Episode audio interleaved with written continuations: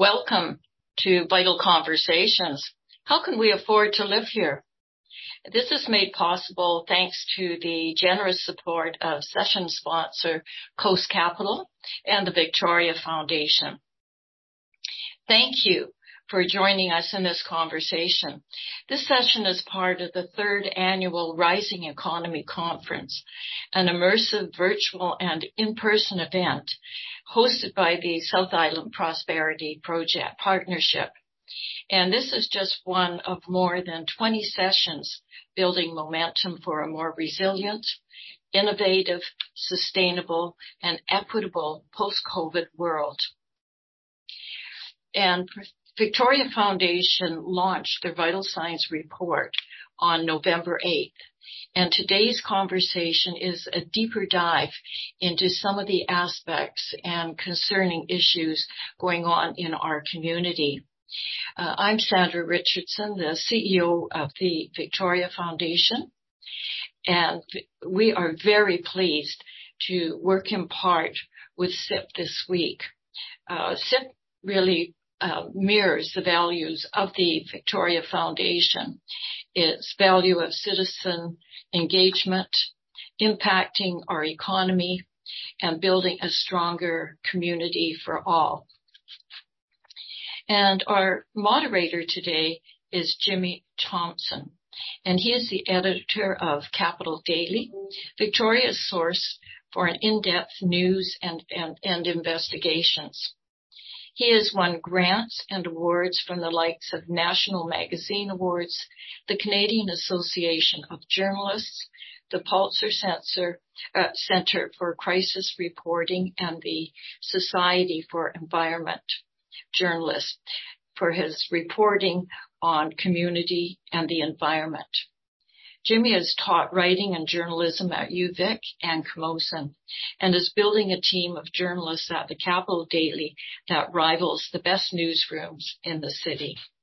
Jimmy, over to you.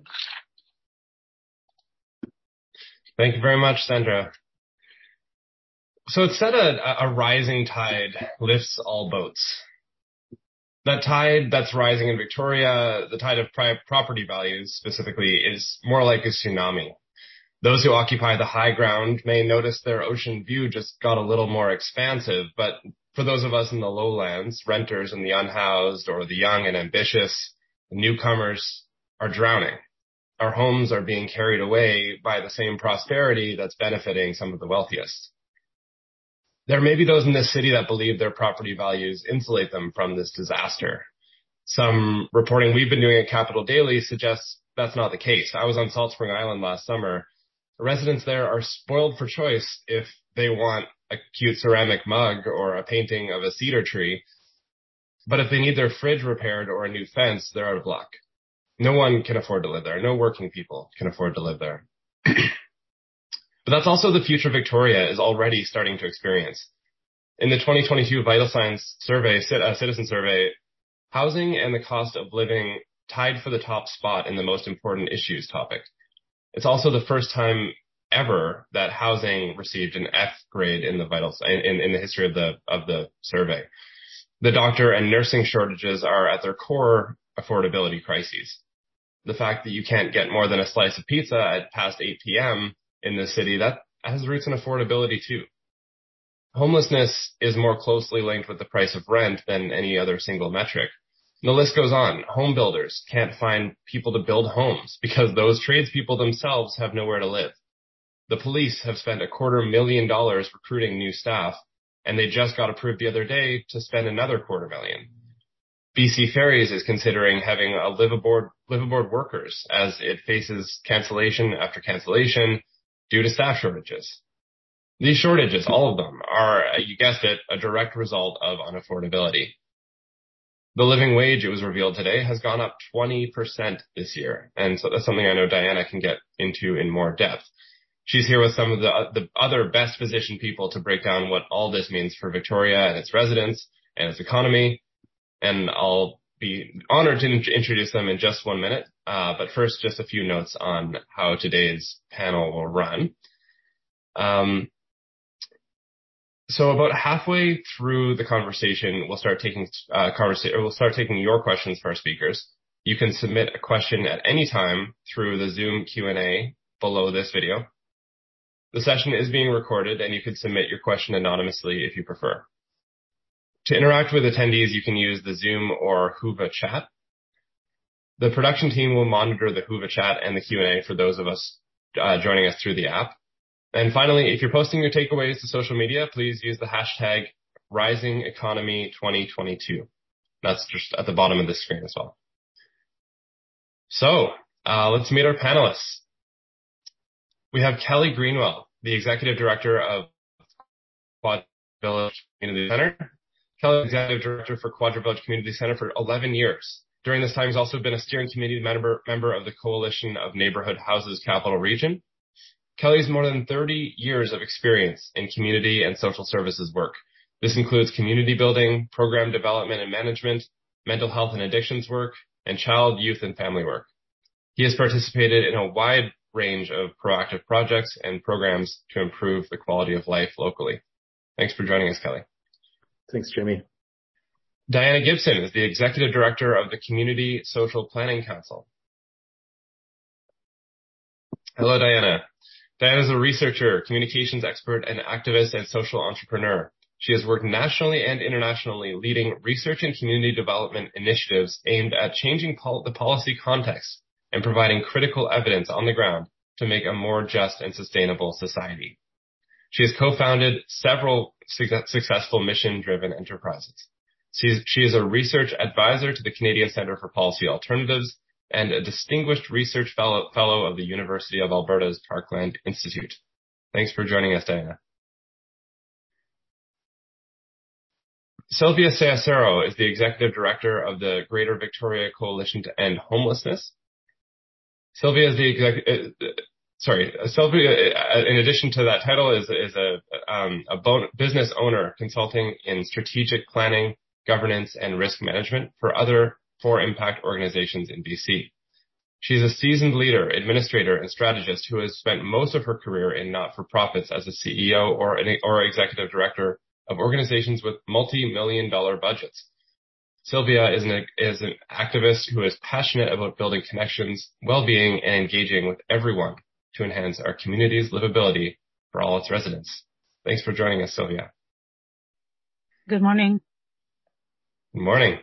And Kara Udell is the executive director for for Capital. Sorry, the executive director of the Capital Regional Region Food Share Network. Got it. Uh, fueled by a leadership philosophy rooted in community, engaging passion, cultivating purpose, and empowerment, Kara Udell has worked in the nonprofit world for more than 15 years. She currently serves as the executive director for the Capital Region Food Share Network. Kara believes that when a group of individuals are brought together in the community where each person has a passion-based purpose, the sky is the limit as to what can be achieved. Thank you all for joining us. I'm so excited to get started and we'll do that right now. Uh, so I'm going to start with a question for the whole panel. Um, in the 2022 Vital Signs Citizen Survey, housing and cost of living tied as the most important issues. Can you share your thoughts on these two pieces being ranked the highest? And we'll start with Kelly. Sure. Well, you, you can't fool the people. I mean, I think uh, we all know this is going on. Um, you know, it's been wreaking havoc with so many lives right now in the region. Uh, we're, you know, this is uh, intensified by issues like uh, uh, rent evictions that have been taking place within the city, uh, rents out of control, uh, mortgage rate hikes, uh, radical changes to gro- grocery costs and other necessities. And wage adjustments are not keeping pace with the rapidness of those changes. Um, and I'm not sure we can expect that they're going to be able to uh, pivot quickly enough. Uh, lots of spin-off stress is happening, and that's affecting people's mental and physical well-being. And uh, I think that's of great concern to all of us because not only are these uh, statistical facts essentially in terms of what's going on in our lives, uh, there's an intensification of pressure that takes place uh, related to that. Um, I'll also I'm going to throw in a, a, a follow up while you're while you're answering the first round. Oh, yeah, um, yeah. Sorry to throw a curveball at you. Can you just tell us a little bit uh, as well, maybe a couple of thoughts on your your own organization's roles uh, in, in addressing these things as you as you go through? Well, I think, you know, one of the things, uh, we, we have a housing outreach worker, um, pilot project in the second year, uh, supported by the City of Victoria and Victoria Foundation. And, uh, we were inspired to, to lead that project based on feedback that we were getting from, uh, volunteers within our organization, uh, community members that we've known in some cases for a long time, uh, you know, folks that were, uh, getting notice that they could no longer uh, live in their place because uh, there was a change of plans of some some form or fashion, and uh, essentially they were being thrown into uh, a rental marketplace with with uh, very few options for starters, but really no options that they could afford, um, and with a long-term hope of being on wait lists for BC Housing and other options there uh, really it was, you know, create, we could see, you know, real potential for an additional wave of homelessness, uh, including, you know, couch surfing, but, you know, living on the streets, you know, happening for people that had been in stable housing for quite a while. So, um, that was before we had this inflation spike. So, um, we're, we're now living, living that in that context as well. And so just, um, trying to assist a lot of people who are struggling, uh, to hang on within this current system. And then with the, the food distribution that we do out of the community center, it's another area where uh, we could offer uh, weekly food pickup at one point uh, to folks that were signed up our list on our list. And now, um, you know, while there's some small supplementals, the the overall idea of getting a bag of groceries that's happening about every six weeks now. So. Um, you know, we're really we're really seeing a huge spike in the demand, and as the demand spikes, the system is not keeping the support system isn't keeping up um, to uh, mitigate that. So somebody who got a, a bag of groceries, I would argue, uh, once a week, um, you know, them getting it once every six weeks now, their their other grocery costs, you know, out of pocket are now, you know, just uh, spiraling out of control. Thank you, Kelly. You're welcome. Sarah, briefly your thoughts. Yeah, I think one of the things that we have to remember is that there are so many beautiful aspects to the city. Uh, and because it's such an incredible, rich and diverse space, it's always been a pretty, a pretty attractive tourist spot. So we, we have this strong tourism economy. Um, and we have this, like, I think we're one of the most desirable cities in, well, in North America, but maybe in the world. I can't remember what our rating is. And so before COVID, before this current, like, tsunami of wave after wave after wave of crisis, um, cost of living was already high because of, of the external variables involved in like it's it's a beautiful place. It's an incredible community. People want to be here. People want to experience it. So costs were high. And so when we started experiencing like um, catastrophic level levels of unemployment, disruptions in our food supplies, rapid increases in our like inflation rates, we it so quickly came to a point where it's like this is this is not livable, this is not sustainable, and kind of like uh, Kelly said, like it's you can't fool anybody. It's it doesn't it doesn't take a scientist to say this isn't this isn't sustainable, this isn't okay. We need to do something about it. Um, I can speak like um, our network is a prime example of the community trying to do something outside of uh, global systems. We, when we started, um, we were kind of a part of that, and everybody was trying to get what they could for their own organizations to try and meet the, the needs of their own clients. Um, and then we came together and we're like, wait, there's a better way to do this. We can be at a table together. We can share resources. We can streamline processes. Um, kind of like when you have discounted um, like bulk buying, right? Costco or the, the wholesale store. You get reduced rates for buying larger amounts and that practice can be applied over a lot of different industries and a lot of different, um, essentials, but we have to work together. Um, and sometimes working together isn't easy, but there's, there's great opportunity. Great. Thank you. Uh, Sylvia. Um, yes, I, I actually quite, um, loved how you framed the conversation by talking about the those who are in the in the in the tide and those who are riding the crest and those who are drowning.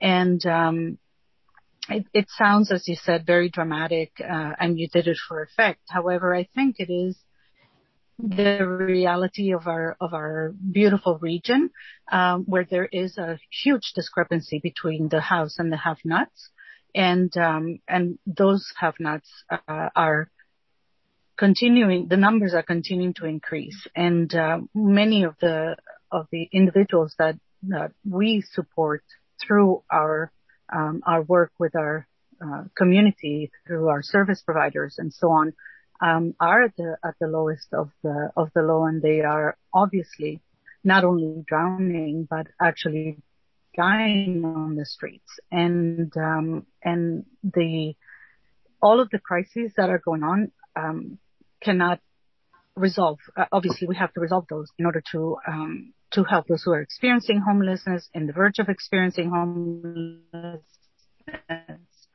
uh, couch surfing, living in their vans and in their cars. And uh, the community has shown that we can come together and make that happen.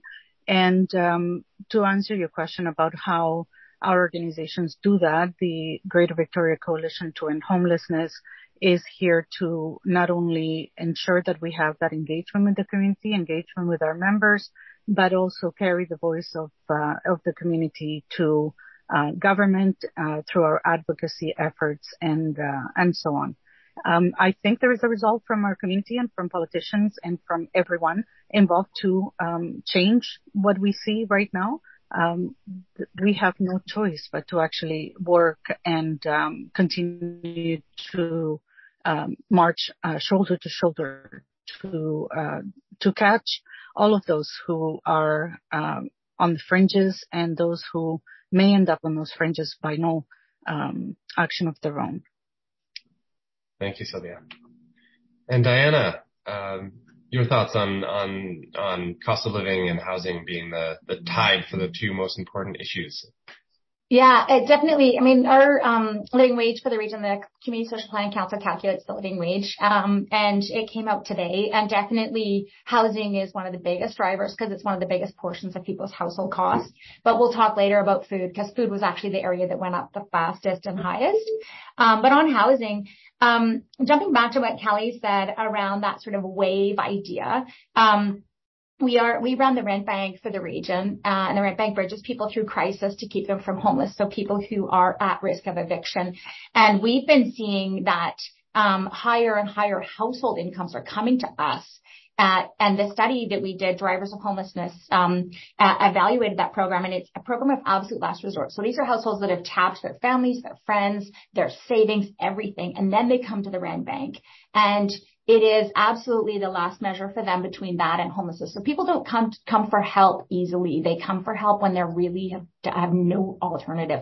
So this is a measure, and what we're seeing is that higher and higher household incomes are coming in. So households at higher and higher income levels. So when Sylvia talked about that kind of the households that are drowning and that growing gap in terms of inequality, we're seeing that that the, folks that are sort of underwater are actually a higher and higher number and at higher and higher income levels.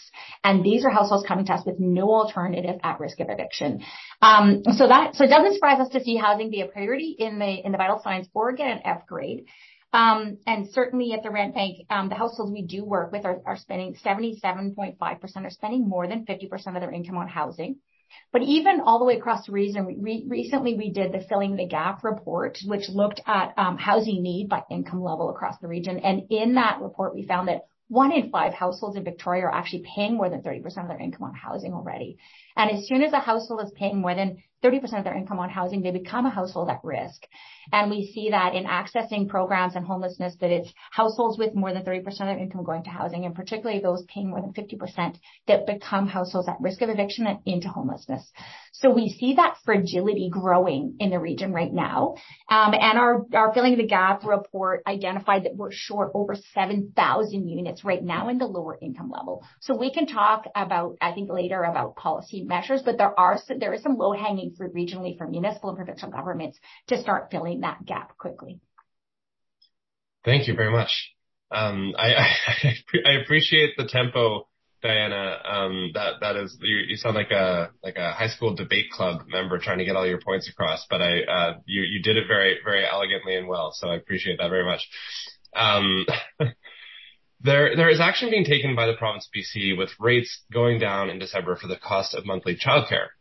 In the Vital Signs report, it shows that spaces funded by the Ministry of Childcare and uh, Children and Family Development were up 3% last year to 30, 13,845.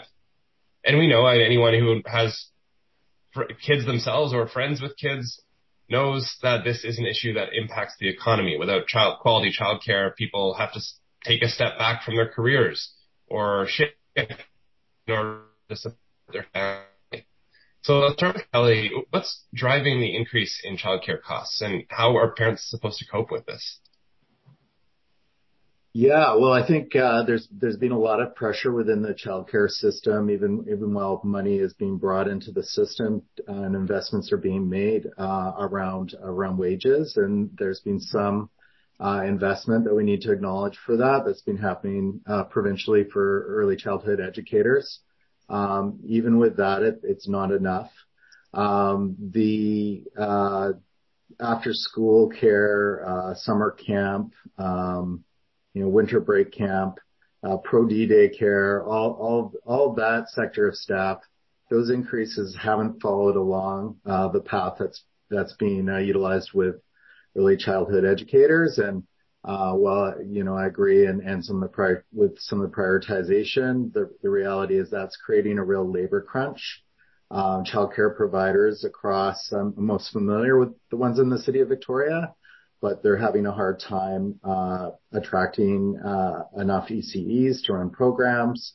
Um, and then when the ECE credential isn't required, similar uh, challenges in providing staffing are being created there. So, of course, everybody has to start, um, if they if they can sustain the program with this, they they have to utilize wage increases and other incentives as the way to do that. So that in turn um, uh, fall spills over to the parents uh, who are trying to provide, you know, access care for their kids.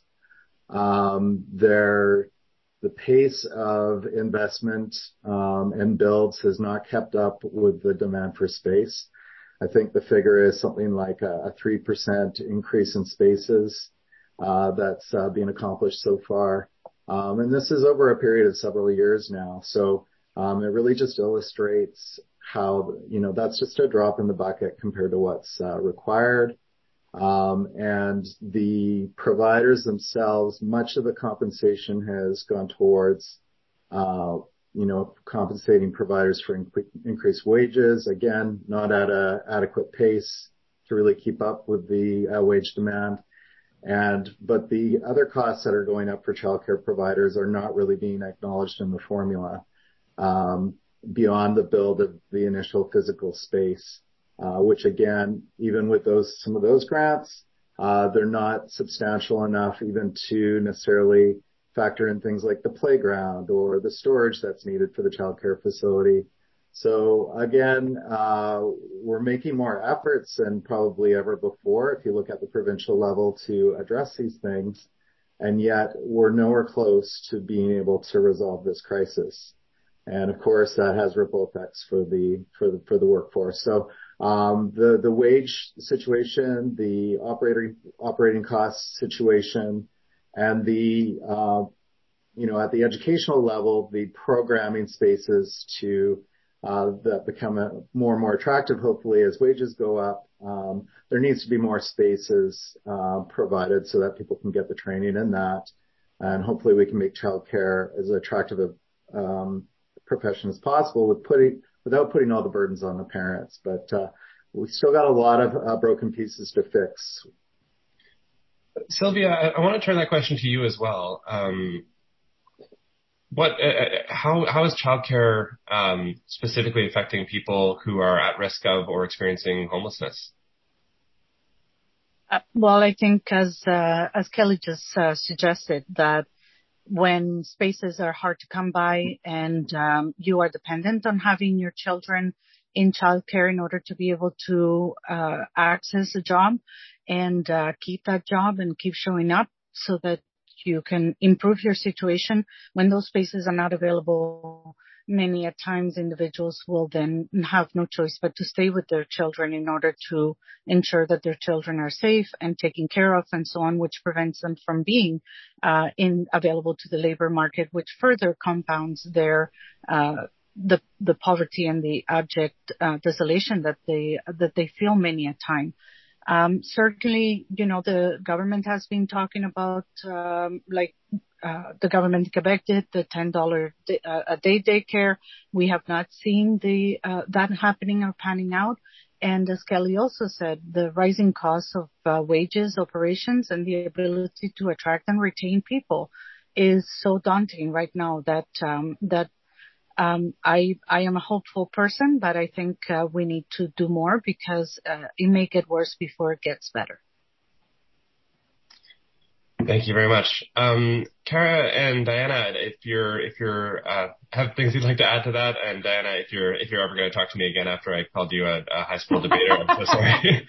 um, feel free to jump um, in. I can speak to it quickly. Um, I'll try not to put as many points in. Um, I'm very passionate about these things, and I I want to um, yeah, engage. I do talk very quickly. That isn't me debating. That's just how I talk. Um, on childcare, um, we did see the province did put out a $10 a day childcare program that has made a difference because since 2019, the living wage has, the living wage went down in 2019 because of the childcare investment. And this year, the only area where costs didn't go up was childcare. So it is making a difference.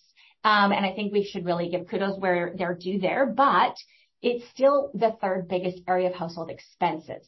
So it's, although it's making a difference, as Kelly and, and Sylvia mentioned, it, you know, that's not enough.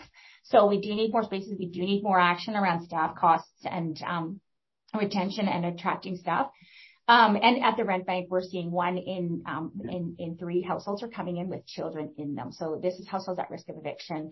Um, so we are seeing that uh, despite that initiative the government's made, it's not enough for sure. Thank you. Kara? Um, well, I think everyone else has covered some really beautiful points. This is not my area of expertise. However, what I can say is that for those providing the care, there's a ridiculous level of increase in the need for food for the children that they're providing the care for because of the impacts of the families who are struggling to, to meet that needs within the home. Um, and that, like, I think it was Kelly that mentioned that there's a lot of things that are not accounted for when evaluating the cost of, of childcare. And that's one of the areas that's there for sure. This is this, this overwhelming pressure on providers to feed children right down to we see it in our schools, right? Youth and family counselors are overwhelmed by, by the need in their classrooms. I've had a call just a few weeks ago with a youth and family counselor who's feeding 35 kids breakfast, lunch, and snacks every single day of the week with almost no support. And those are things that we, I feel like as we're looking at this incredible need, um, need to be aware of um, as we look at it as a community at what we can do to impact some real positive change and fast. Thank you. Thank you for that segue actually to the next question that I'd like to direct towards you. Um, but before I do, I just want to encourage people who are watching, uh, if you do have questions, again, you can put them in the Q&A below and, and we'll get to them in about uh, nine minutes. So maybe one or, one or two questions left here. Um, so, uh, Kara, the in the community in focus section of the 2022 Vital Signs report, it showed that food bank visits in BC were up by 5% in 2021 compared to 2019. That was a total of 131,000 visits and 40,000, 40,700 of those were children. So what are, what are we seeing in our region? What are you seeing in our region? And what impact is access to food having on individuals and families in making this community affordable to live? Mm-hmm. Um, uh, like Diana had referenced, we're actually the trend that we're seeing is an increase of need in the like the dual income households, the households that um, might not have historically been a, in a position to calculate whether or not um, they were able to access their, their next round of groceries or what they were going to do for their meals um, based on the implied stability of, of two incomes. Um, so we're seeing, I think it's something like 14% um, of the people accessing food banks in, in the last year have been from dual income households. And whereas the trend that we're seeing within our network, and for those who aren't aware, the Food Share Network is a, is a network of over 70 nonprofit organizations in the Capital Regional District. Um, together, uh, our food programs feed over 10% of the CRD's population every month. Um, so what we're seeing is while there is uh, a slight increase to the need of existing and long-standing uh, community members, um, the the real wave is coming from people who who might not historically have had um, those struggles. And I think this is a part here where I where I'm gonna I'm gonna preach the whole community movement piece because there is an incredibly rich community network, right? The the everybody that's here on this panel um, are like champions of of great collaborative and community action when we work together when we approach large systemic issues like food in a, in, in a community mindset and we choose to act together, we can see substantial shifts. An example of that is, is our food rescue program where over 2 million pounds of food a year is being rescued and redirected through the community and that helps offset operational costs like for programs like Victoria or Quadra Village Community Center where um, the amount of things that you guys do is incredible. the amount of, of, ways and opportunities to feed the community is beautiful. And that comes at a substantial cost. And that's something to be calculated in the increased cost of food in our region as well. Because the community food providers or the community meals or, or food markets, things like that, um, the expense is going up as well. But it's offset in areas where we're working together, where we're using that bulk buying power, when we're choosing to share resources. And so while there's not much control that we have on the global market, which is terrifying right now, I, I, I do really want to speak up and advocate for what we can do here. And as far as the trends we know, supply and demand drives most rates and costs. Mm-hmm. So in, I encourage people to throw your support behind local producers, behind local businesses, behind people and um, and selling food sellers who are have a history of ethical and integral practices where they're going to charge like they're absolutely going to make a profit, um, but it's still accessible. Throw your support there. And if we do that as a community, maybe the costs of some who might be profiting off of these, this pattern of crisis, maybe the rates will come down. If they don't, that's okay. We're connected with Jim over here who has this incredible grocer or Bob over there who has, you know, a rich community farm and he wants that healthy food to get to the community. Um, but I think this, what we're seeing with this increase in the, the dual income households is an opportunity for them to get to know the rich community networks that exist and for us to to have bigger, greater conversations and to shift things so that everybody can experience equitable access to healthful food, despite what's happening in the rest of the globe. Thank you, Kath. So we have uh, just a few minutes left, a couple minutes before we want to take some questions from from the audience. So uh, I'm going to put this to anyone who would like to to jump in and answer it. Um, gender and racial differences showed up pretty significantly in the vital signs report men were more likely to report that they're well paid, that they're that they're doing great. Uh, BIPOC people were more likely to report cost of living as an important issue facing them. Um, what is driving that gap, and and how do we close it? I'll leave that to anyone to, to jump in and answer. I can start with that. Um, the um, the housing needs report and the driver's homeless reports we did looking at um, households at risk of eviction and using the rent bank we really found that discrimination was a factor. So when you look at all other factors being equal, it was clear that discrimination was challenging individuals in access to housing. So we can connect those things in the vital signs report around um, gender and BIPOC and Indigenous and people with disabilities and housing. Thank you. Kelly?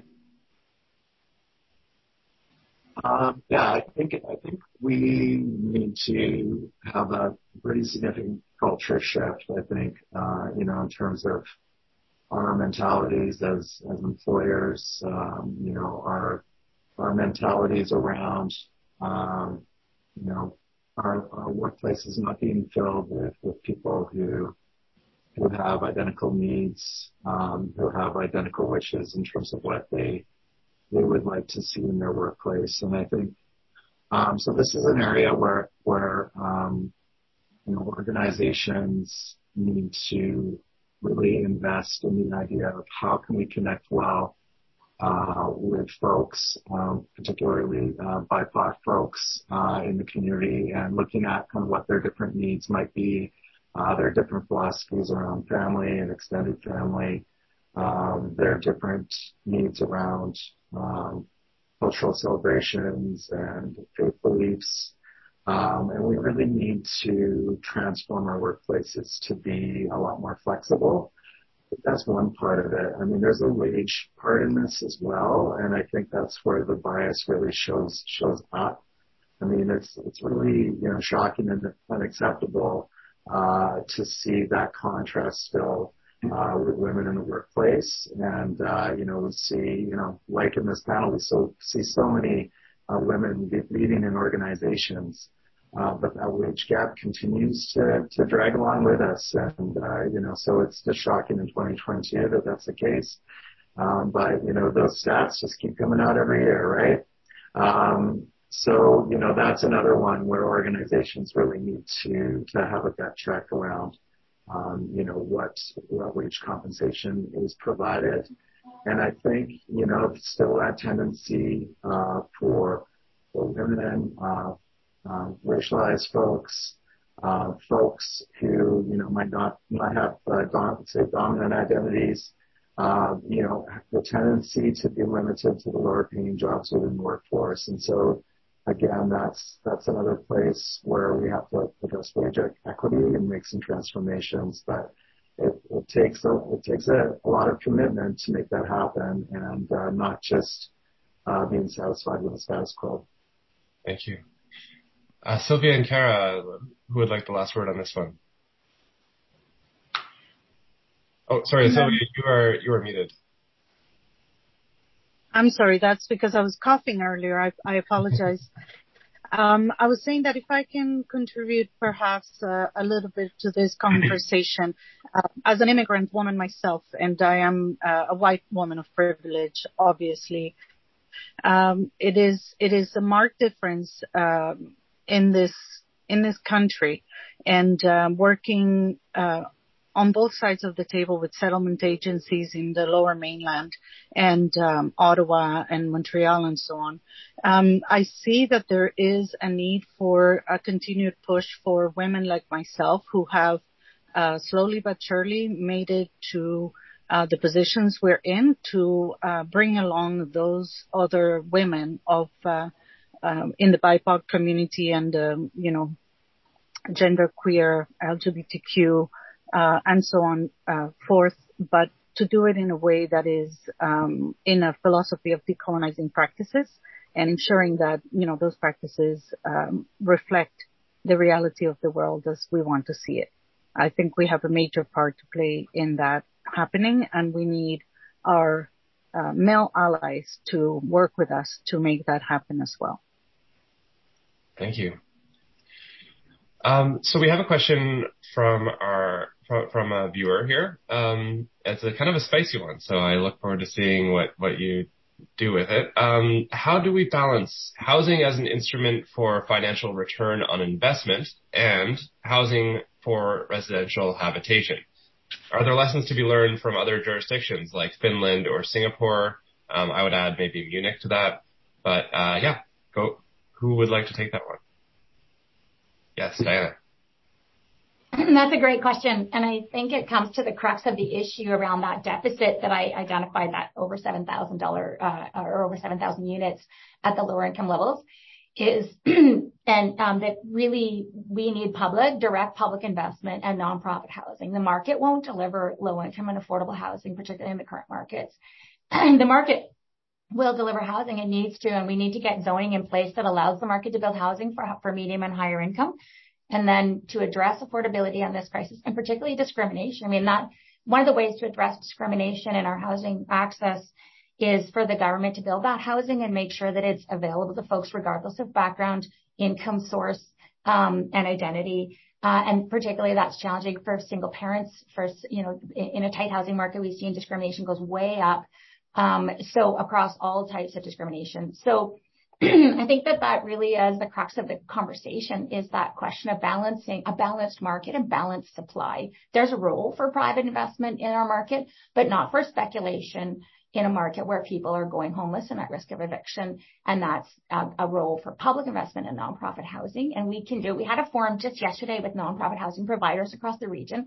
The recording's available talking about how can municipalities better facilitate and support nonprofit housing.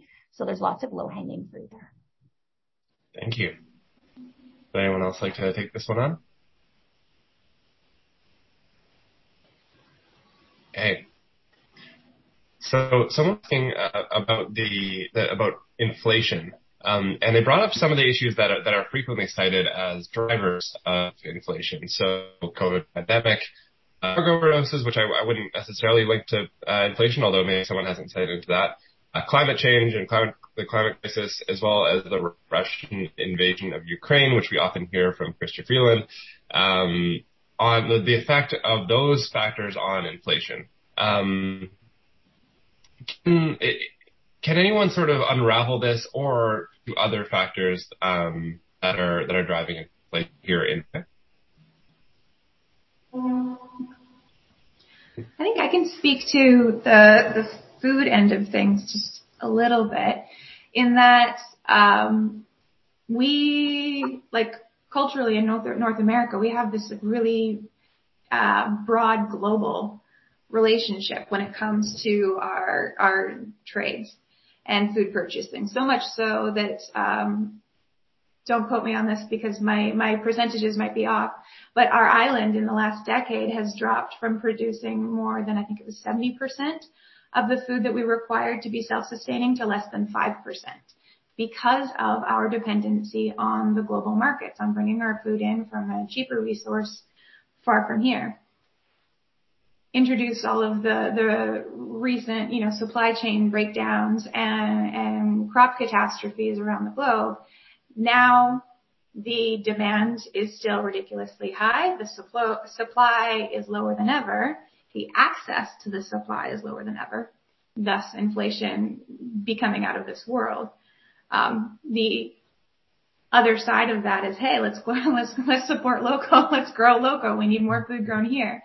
Um, but that impact, like that, every time we experience even even one impact like that, it's going to ripple into every every single field, every single area, which will lead to states like we're in now, where it's like, okay, this is this is a, this is a ball rolling down a hill. somebody needs to do something, and the somebody is us. Thank you. Anyone else want to want to try that one? There's um there's some interesting questions to be asked around, and I know that some some folks are asking them at the federal level around, for example, there was definitely an impact on supply chain from oil and gas from the Russia-Ukraine uh, conflict, um, which caused a global spike, but we still saw record profits made and windfall profits by some parts of that sector. And we're seeing the same in the food sector, where local producers are really feeling the squeeze of supply chain issues. Um, and then on the other side, um, consumers are really feeling the squeeze. But in between, there's been some places that have been making windfall profits. So I think that's something that we could look at more around some of the drivers because, you know, the living wage is being borne by individuals who are paying the cost of living at low incomes and employers, many of whom are small businesses trying to do the best thing around supporting living wage. And it's, they're already facing supply chain issues on their end. And so for those small businesses and local businesses trying to recover from the pandemic, picking up these costs and paying a living wage is challenging. So if there's ways where the government could intervene around some of those food sector or energy sector places where there is record profit being made at a time where other parts of those same sectors are really struggling, I think it might be good to look at that. Thank you. Um, I, I, love this question, and I'm, going to try and sort of uh, uh, twist it a little bit. I apologize to the person who asked it, um, but uh, this is this is a, a, fascinating topic to me, and I think that it can be a, uh, a, thrown out into a multitude of directions. So, um, they say that an organization they were re- involved in recently had daycare people being paid in the sixty thousand dollar a day or sixty thousand dollar a year range. Um, if this was not subsidized, then the parents would not be able to afford this. And so when I say that, I think this can go off in a multitude, of directions. I think you know what I'm talking about. This is doctors and nurses. This is teachers. This is uh, journalists. this is everyone. Where if you ha- if we have to pay people what it costs to live here, um, and Diana, maybe I know I know you can address this one very well, and I'm sure everyone else uh, has thoughts on this too. But if we if it if we pay people what it costs to live here then the services become so expensive that no one can afford it. How eh, how do we square that? I, it, it, this is the, the the eternal question of living in Victoria. Yeah, and this is really what we're grappling with with that massive jump in the living wage, over 20% increase, and three to four dollars for local businesses per hour per employee is huge, even for us as a nonprofit. Trying to make that jump to be able to keep our staff, and two of our staff had to leave the region because, and one of them it was a housing and homelessness researcher married to a teacher and they left and moved to Alberta and they said, Diana, I just don't see a future here for our family. And it's heartbreaking. So, um, and what we're talking about with around the living wage is that there is places where the government can intervene. So the, the issue is um, that if we do that intervention around zoning and, and um, nonprofit housing and public purpose built housing, Um, then we can start to address some of that affordability through government intervention. And so with childcare, we saw that. Like with intervention on childcare, with that $10 a day childcare, although it's not enough yet, we saw the living wage go down. They can address affordability. So the province and the federal government can do more to intervene on the cost drivers so that it doesn't land on us as businesses in the local economy trying to constantly keep pace with this out of control inflation, that we can actually see them intervene and help with affordability. Um, and then we can retain our incredible quality housing researchers, teachers, um, and then just for folks to know that 60,000 might seem high, but a household with two, the income, it's over 90,000 now that we need to be seeing a household earn with two parents with two kids in this region. So unless we get good intervention from the government on housing affordability and food costs, that income is what's needed in order to be able to have a decent standard of living. That's not generous. That's very basic. Thank you. Uh, Sylvia, I know this is a, a, major issue in the in the uh, homelessness world um, and the, the nonprofits associated with the homelessness world. So I, would like to hear from you on this. Yeah, um, and I I would um, echo what Diana just said, and also speak to to the fact that we are looking at government for the, to do more. You know, the government has demonstrated over and over again when there is that will to make things happen that it can. It can come together um, the same way that you know we as uh, as for impact organizations or not for profits uh, collaborate with one another another to make efficiencies and to ensure that we are being as effective with uh, the kind of funding that we get. we expect the same leadership from uh, you know the, at the federal level, at the provincial level, that uh, ministries are going to be talking to one another in order to uh, address these issues uh, hand in hand. Um, I apologize, but my phone just told me that my battery is about to die. So I hope that you're able to still hear my last words before I have to um, bow out, and I apologize for that. Um, so yes, I, I echo what has been said already, and I think that we are looking at government to provide the correct uh, levels of funding at all levels to address these issues and across ministers and uh, across all, levels of government.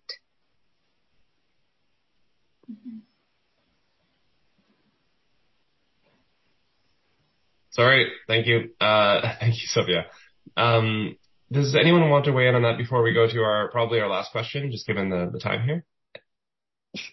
Just very briefly, I think, you know, one of the, one of the real shames about this whole situation is the, uh, you know, a couple of decades of non-investment in uh, public housing that really set the stage for this. And, and I think, uh, there was this idea that, that somehow the, uh, at the time that the free enterprise market economy was going to uh, create the system, uh, including addressing things like uh, housing bills and things like that.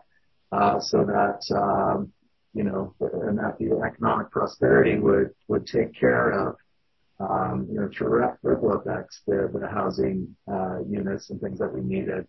So I think, you know, one, one thing is accountability and uh, it's being really articulately spoken about how, how uh, decreased housing costs, um, you know, can help decrease inflation. And um, so we, we need to keep governments accountable to continue to make these investments because there may be uh, labor shortages in construction, there may be um, lack of access to uh, land potentially to uh, build the projects that we need to build. Um, but we need this consistent stream of building around public affordable housing in order to, uh, you know, keep our people afloat, um, you know, whatever happens in terms of down, downturns in the economy. We need these baseline levels where people know uh, that they can be housed, people know that they can eat, uh, you know, people can have their basic needs taken care of. Thank you. And further to that, if I may add, I think that the report that we saw today coming out from uh, Generation Squeeze and um, Research Co. shows that the community, all communities, all Canadians are uh, to the tune of 68% are willing to have, I know, uh, surtax, but certainly contribute for those who are in, at the top of the wave, contribute a little more in order to make um, affordable housing uh, possible for those who are drowning in the wave. And we saw that in this in this uh, research, and I think um, there is something that could be done there with those folks who, um, like most of us who are able to afford it, pay, pay a, a surplus, a little surtax to help out with the situation. And the fact that Canadians are behind this, I think needs to be capitalized by um, federal and provincial governments. Thank you. Yeah, I, I actually um, I haven't seen the new uh, report from Gen Squeeze yet, but I, I have heard been hearing about it for months with their their podcast. What's it called? Hard Hard Truths podcast. Great podcast to listen to. Um, so I, should, I gotta check out that report. So finally, we've got we've got about four minutes left. So that's a minute per person. Um, and Dallas uh, was asking for uh, a, a, a, a, message of hope for youth. We haven't really talked about youth yet in this panel, um, but he says, you know, how can we send a message of hope to these people that are so important to our communities, our workplaces, and quite frankly, our key and essential services, including healthcare? Without hope, they may just pack up and leave. So I'll give you one minute each, and then I'm going to interrupt at the end. So, uh, yeah, who wants to take it away first? Kara. Yeah, I would I would say if the system that you're stuck in is broken, step out of it. Do something different. Look at what we can do to to move forward and to meet the needs of our community for us to thrive together collaboratively. And if if the the existing system, which we know is shattered, um, isn't going to work to move it forward, or if it's going to be a slow process, then do what you can now together as a community to change that. And for our youth, I think it's an excellent opportunity for them to, to be creative, to step up, to try new things. And when it works, share that knowledge because that's the biggest hindrance to the incredible movements that have happened in our region is the knowledge sharing. Have those conversations and get people inspired and excited about trying something different. And when something works, tell everybody who will listen. Great. Thank you. Kelly. Um, yeah, I have a, a 12 and a 15 year old and, uh, you know, I struggle really mightily with this issue as we, you know, think about the future and whether or not our kids will be able to live in the, the same community. But I guess, uh, the hopeful part is I think, you know, if, if people, uh, you know, work together, uh, to create a system, um, you know, where everybody does rise up with the tide. I think, you know, that's, that's the key. So we need those, uh, to me, I think we need those foundational, uh, investments to, to improve, um, and to, um, you know, break some of the stereotypes around, uh, you know, like, you know, laziness that has been so predominant in our society that if people need, um, you know, some kind of assistance or core benefit that somehow that's about laziness, I think we need to, challenge those things and, you know, make sure that, you know, if we look at hierarchies of need, that things like housing and food and uh, core income levels are uh, are addressed within our society. So I think, you know, I, I hope I hope my kids will uh, be a part of working towards that change and that generations going forward. Now that we're, you know, in this crisis that we're in, um, will work hard to, uh, you know, make this about the people rather than about uh, the financial markets. Thank you. Sylvia. Um, I think there are a few things uh, that can be done, uh, especially upstream, and that is part of the work that we are doing at the Coalition for Preventing uh, Youth Homelessness uh, with our partners. Um, and um, and I think that we need to go really high up uh, that stream and uh, be able to empower those young people with um, what I call um, everyday everyday life uh skills that they require that schools teach about, you know, many things, including budgeting, including uh, soft skills that are required for uh, obtaining jobs and and um, and living a, a, the life that you dream of. And I also think there is another piece uh, for those of us who are uh, inching towards the end of our career that we need to embrace uh, young people coming into our workplace and actually make a proactive effort to uh, intentionally bring them into our workplaces and mentor them and coach them so that one day they will take our jobs and that they feel inspired to continue the work that has um, begun because there is a lot of hope. We just have to make space for it. Thank you. I can already see the, the youth coming for my job. So, uh, I'm not too worried about that one. Diana. I, I want, I want someone to come for mine eventually. Yes. Uh, Diana, you were you're muted. Hi. Um, I I'm very hopeful, and my hope stems from the most recent municipal elections. There is this sense of sort of division and toxicity and negativity in our community. But the recent election, I just saw this incredible amount of collaboration, of positivity within the council candidates across all the different ridings. Um, and then a real mandate in terms of where the votes came for more density on housing, for more bike lanes, for more climate action. And it felt to me like a validation of what I feel is possible for our region and, and what, uh, you know, we as a community can do so that to see positive, positive visions and positive voices and collaboration and, um, and civility win that election tells me that across the region, we've got a ton of possibility for building a community where there's opportunity for everybody to live, work, and play in a way that gives dignified incomes and livelihoods. So I'm, I'm very optimistic and I feel a renewed sense of hope for our region. Thank you so much. And thank you to all the speakers. Um, I, I've really appreciated this discussion. It's been a lot of fun. Um, and to our sponsors, we have uh, Coast Capital Savings and the Victoria Foundation for sponsoring this important conversation. Uh, it's very much appreciated. And thank you to our presenting sponsor, RBC, and our catalyst sponsor, Vancity, for supporting Rising Economy 2022. Thank you all for, for attending. Uh, and keep in mind at 1030, there is another panel uh, or another talk is higher education preparing us for an uncertain future. Uh, thank you again for joining this session, part of Rising Economy 2022, and you can head back to the Whova platform to continue the conversation. Have a good morning. Thanks, everybody.